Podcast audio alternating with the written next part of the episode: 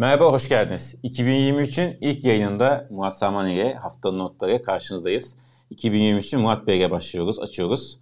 Murat Bey merhaba, hoş geldiniz. Merhaba Semih, hoş bulduk. Ee, tekrardan hepinize e, iyi yıllar. Yılın ilk programıyla, haftanın ilk programı herhalde. Ee, herkese evet. sevgiler, selamlar.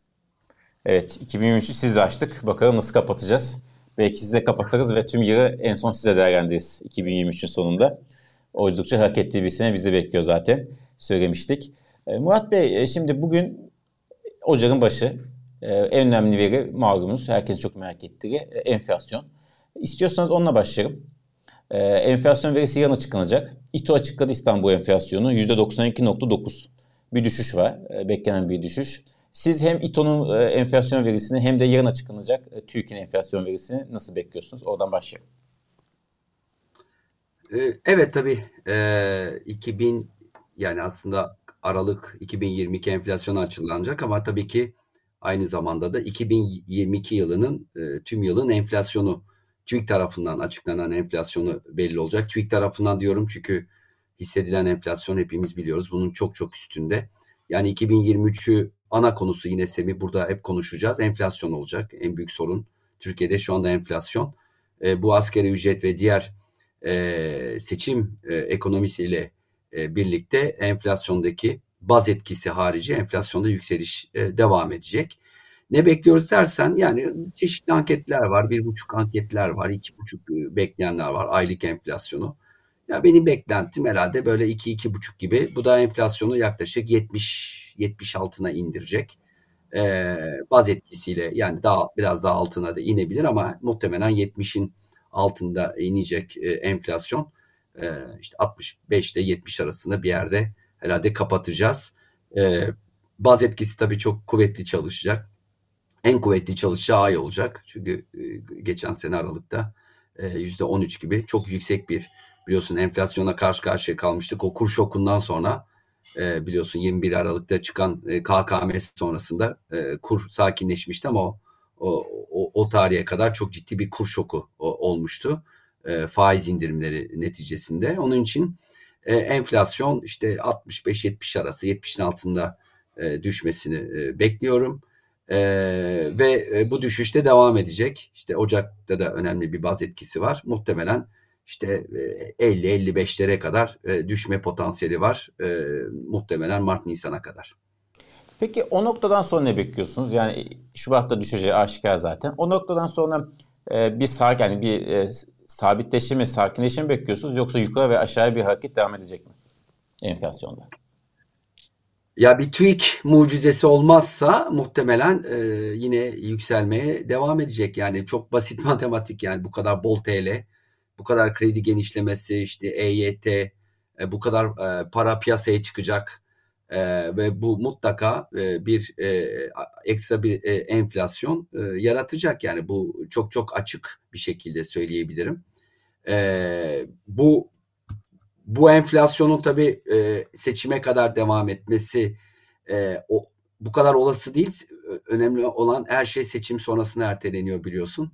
E, seçim muhtemelen işte Nisan Mayıs gibi e, olacak. E, muhtemelen tam seçim öncesi tekrar bu enflasyonu ciddi bir şekilde hissedece- hissedeceğimizi düşünüyorum. Zaten hissedeceğiz yani hissetmeye başladık tekrar. E, bu asgari ücret ücretlerin bir de biliyorsun e, muhtemelen e, maliyetleri arttırdığı için e, bütün şirketlerde bunu e, fiyatlara e, yansımasını e, göreceğiz. E, başladı zaten. Ee, ve bu devam edecek. Yani bu politikayla zaten daha önce defalarca hem ben hem değerli, çok değerli e, meslektaşlarım, e, burada onların da yeni yılını kutlayayım. E, hepsi de yani tek tek saymayayım, hepsi de yani hep benzer şeyler söylüyoruz. Hani bu politikalarla zaten semi enflasyon düşme ihtimali yok baz etkisi hariç. Evet, evet o konuda zaten bir e, genel bir konsensus var. Herkes benzer şey düşünüyor. E, buradan şeye geçmek istiyorum. PMI endeksi açıklandı. Eşik değerin altında 48.1 ISO PMI ama biz bir, ay, bir önceki aya göre e, bir yükselişte var. Ne diyorsunuz?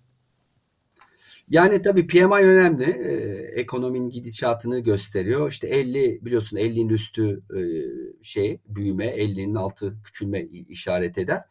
Ya 45'lerden 48 gelmesine ben çok şaşırmadım. Açıkçası biraz da bekliyordum çünkü e, Aralık'ta böyle bir toparlanma görüyoruz e, ekonomide. Tabii e, biraz daha e, kredilere biraz hız verilmeye başlandı. Tabii istenen yerde değil ama hani bir tabii ki bir seçim e, ekonomisi ki e, biz bunu sen de biliyorsun Aralık başında ekonomide sezon finali diye bir ad koymuştuk. Ekonomide şu anda sezon finalindeyiz, tam içindeyiz. Ve bu seçime kadar devam edecek. Şu anda ana hedef büyümenin desteklenmesi e, ve büyüme desteklenmesiyle birlikte seçimi kazanmak. Onun için enflasyon e, çok arka planda kalacağını düşünüyorum. Evet. Buradan piyasaya geçelim. Şimdi sene, seneye açılış bugün ilk işlem günü piyasalar için. E, esasında nasıl bıraktıysak öyle devam ediyor. İstiyorsanız borsaya başlayalım. 5 e, numara grafik de var. Onu arkadaşlar verecek zaten. E, borsa son zamanda olduğu gibi her gün %1-1,5 arası yukarıda çıkıyor. Bugün de öyle oldu. Biz bu yayını yaparken %1.67 yukarıda 5600'ü geçti. Evet Murat Bey yeni bir sözümüz var mı bu evet. yoksa? Ya tabii bence hani bizi izleyenler belki de en çok merak ettiklerinden biri bu borsa yorumudur. Çünkü e, yani e, yatırımda ve tasarrufta e, neredeyse alternatif kalmadı. Tek alternatif borsa. Geçen seneki e, yatırım araçlarının getirisine baktığınız zaman zaten e, yani arsa, ev ve e, borsa hariç e, enflasyon üzerinde bir getiri yok. Yani ne dövizde var ne mevduatta var ne tahvilde var. Hepsi e, şeyin altında kalmış. Enflasyonun altında kalmış. Bu reel anlamda kayıp demek. E, borsa dünya dünya şampiyonu oldu geçen sene. İşte yaklaşık yuvarlıyorum yüzde 200'de işte 190 küsür getiriyle işte döviz bazında yüzde 100 getiriyle e, dünyanın en çok kazandıran borsası oldu. E, ve geçmişte baktığın zaman Semih böyle çok yüksek kazançlardan sonraki yılda e, bir şey olur, bir duraklama olur. Onu görürüz. E, bu arada tabii şey yazan çizen oldu işte en büyük rekor da değil. Yani e, sanırım 89'da da yüzde 500 gibi bir e, şey var, e, yükseliş var. E, hatır, yanlış hatırlamıyorsam 89 ya da 99 öyle çok ciddi bir yükseliş var. E, yani tarih rekoru değil ama en büyük şeylerden bir tanesi, e, kazançlarından bir tanesi. E, bu devam edebilir mi? Şimdi borsa bizim bildiğimiz borsa değil. Yani e, hem benim e, borsada oynanmaz kitabında yazdığım borsa hem de okuduğumuz kitaplarda bu bildiğimiz bir borsa değil Semih. Yani işte e, değerlemesine bakarsın, beklentilere bakarsın. Evet tamam bunlara bakılıyor ama e, borsanın yükselişteki e, sebepler çok farklı artık. Yani alternatif kalmadı. E, yani e, neredeyse bütün para e, borsaya yönlendiriliyor. Yabancı yok. Ya hem iyi hem kötü. Yani yabancı olsa belki de ekstra bir katılım olur. Burada yükselişi destekleyebilir ama e, belki de pozitif yönü de satacak yabancı yok. Biliyorsun e, borsada geçmişte böyle yabancının satışıyla borsanın çok düştüğünde e, günler yaşadık. Çünkü onlar sattığı zaman çok yüklü sattıkları için ciddi bir şekilde e, borsada dalgalanmalar ya, yaşatmışlar, e, yaşattılar geçmişte. Ama şu anda yabancı yok, biz bizeyiz. E, kurumsal e, fonlar girmeye devam ediyor. E, bireyseller işte biraz döviz bozup borsaya giriyorlar. KKM'den dönenler bir kısmı yatırım fonu alıyorlar ya da borsaya direkt giriyorlar. Yatırım fonu aldığınız zaman, zaten portföy yöneticisi o girişleri gördükten sonra e, fonun hisse oranına göre zaten e, borsada yatırım yapmak zorunda. Onun için e, borsa dediğim gibi e, bir süre daha iyi gidebilir. Ben biraz seviyelere baktım. Yani herkes şunu merak ediyor. Yani nedir bu hedef nedir diye. Ya ilk baktım e, bu Fibonacci e, çok önemli oranlar vardır. İşte bu yüzde 61.8 yaklaşık 3,5 sente işaret ediyor. Bugünkü kurlarla da yaklaşık 6500 yapıyor. E, şu anda işte 5500-5600'lerde. E, muhtemelen yani bir 6500 e, bir hedef var gibi gözüküyor teknik anlamda. E, bu da yaklaşık işte buradan herhalde yüzde 15'te 20 arasında bir hedef daha olabilir. Ama şunu söyleyeyim e, bilanço sezonu başlayacak.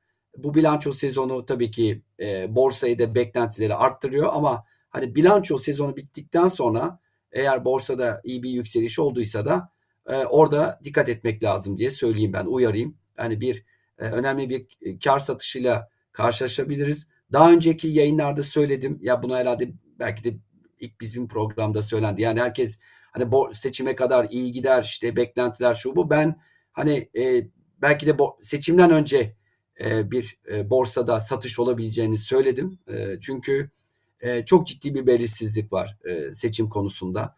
Yani seçim sonrasında çok ciddi belirsizlik var.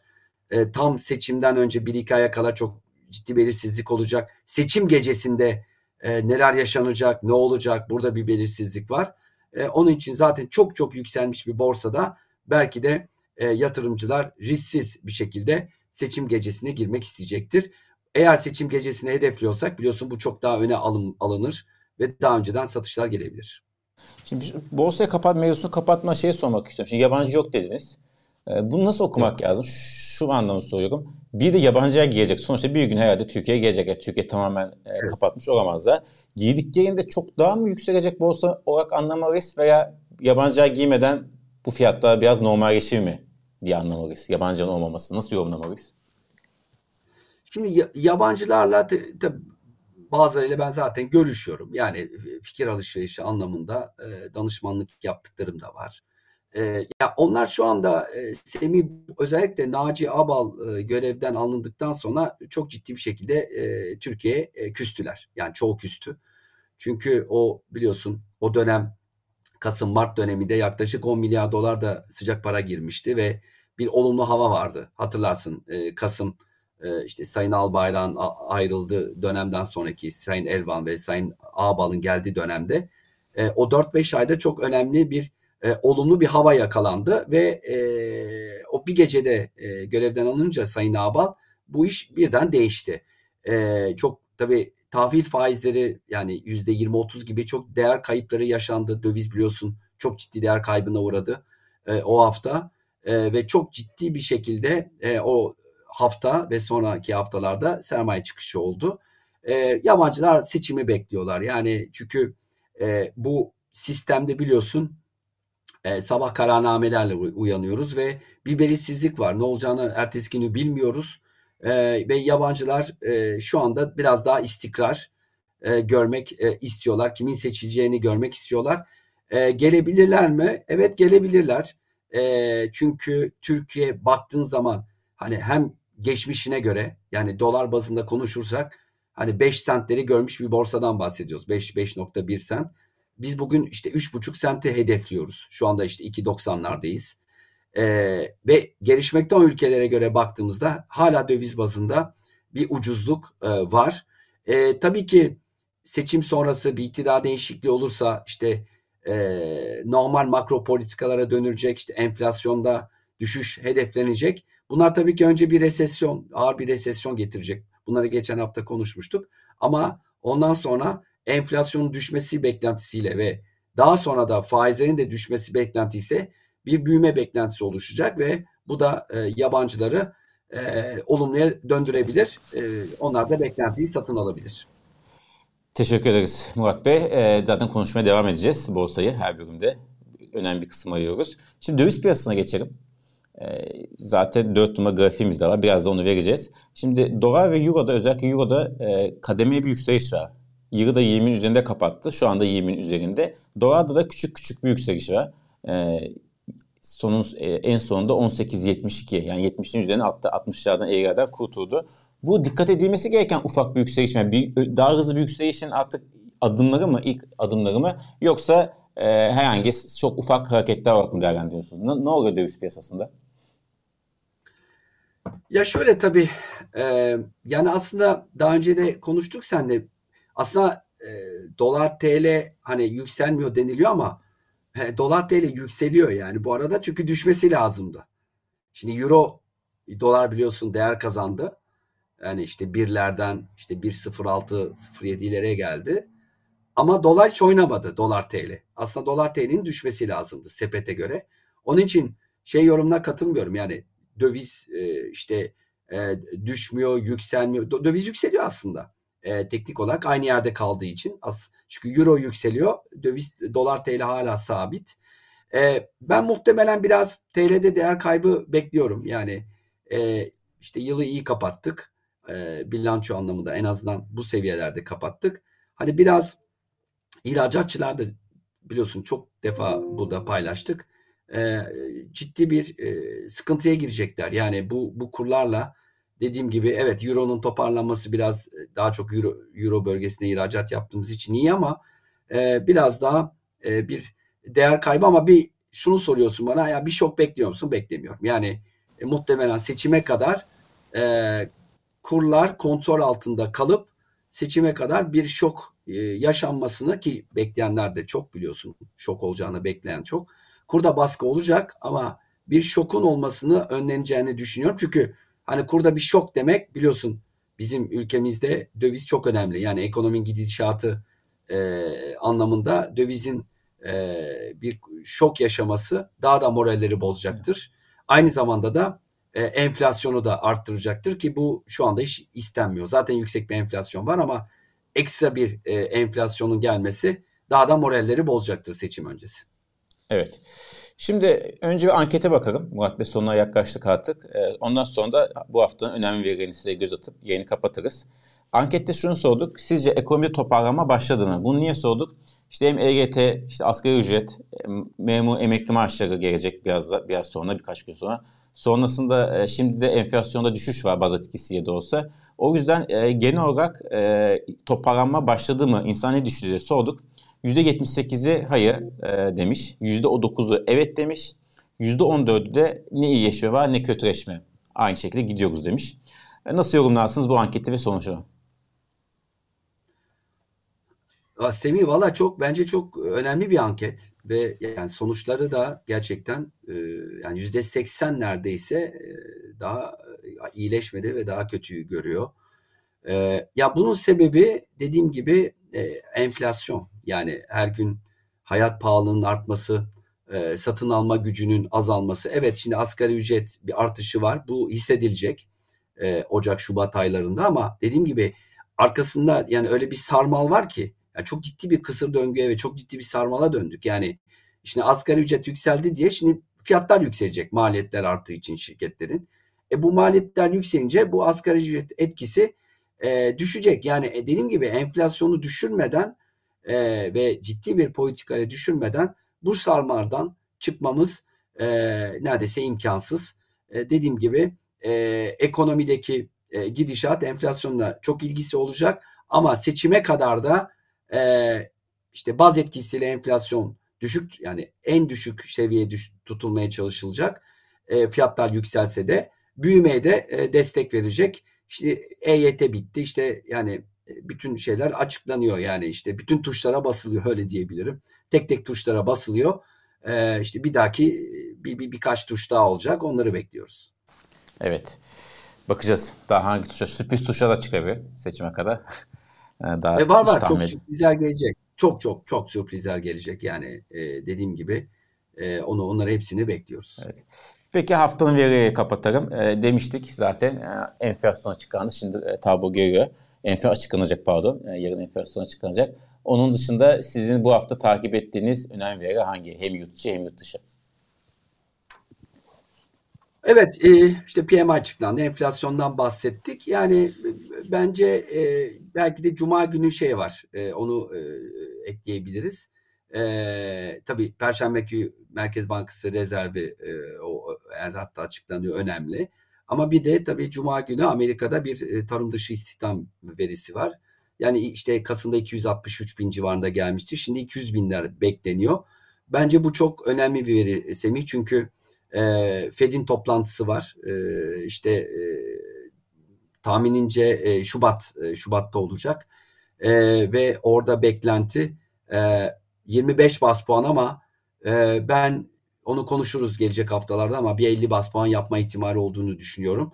E, eğer tarım dışı yine yüksek bir veri gelirse e, ve enflasyon e, düşüş trendi beklendiği kadar yavaşlamazsa e, belki de 25 değil de 50 bas puan yapma ihtimal olduğunu peki, düşünüyorum. Onu Peki o, o bu 50 bas puan olursa bir hareket yaratır piyasada beklentiden aştığı için yoksa ya bunu bunu hazırlarlar diye düşünüyorum çünkü e, böyle birden 25 beklerken 50 gelirse bu çok ciddi sıkıntı yaşa, e, yaşanır piyasalarda ve Powell'ın e, e, devamlı e, söylediği E, hatta ben işte e, pandemi döneminde de böyle bir Zoom'a davet edilmiştim. E, Merkez Bankası Başkanı'yla ki orada özellikle o Zoom toplantısında bu iletişime inanılmaz e, önem vermişti ve hep bunu defalarca söylemişti.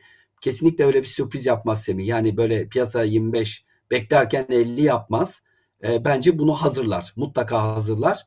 E, şu anda sanki 25 garanti gibi bekliyor piyasalar ama ben bir 50 ihtimal olduğunu düşünüyorum. En azından 50 yapıp ondan sonra 25 de kapatabilir. Çünkü 3 kere 25 yapması çok uzun vadeye yayılmış olur. E, belki de 50 şok verip sonra 25'te kapatabilir. Dediğim gibi e, bu tarım dışı verisi çok önemli. Bir de e, gelecek enflasyon, aralık enflasyonu çok önemli olacak. Çok teşekkür ederiz Murat Bey. Çok sağ olun. Seneyi sizinle açtık. E, umarız tekrar güzel bir sene olur. E, çok sağ olun. Çok çok, çok teşekkür ederim. Tekrar e, senin nezdinde tüm mesele ekonomi ekibine de ve tüm izleyenlerin e, yeni yılını e, kutluyorum. Öncelikle sağlık, mutluluk, başarı, güzel bir yıl diliyorum. Sağ olun. Haftaya görüşmek üzere. Çok teşekkürler.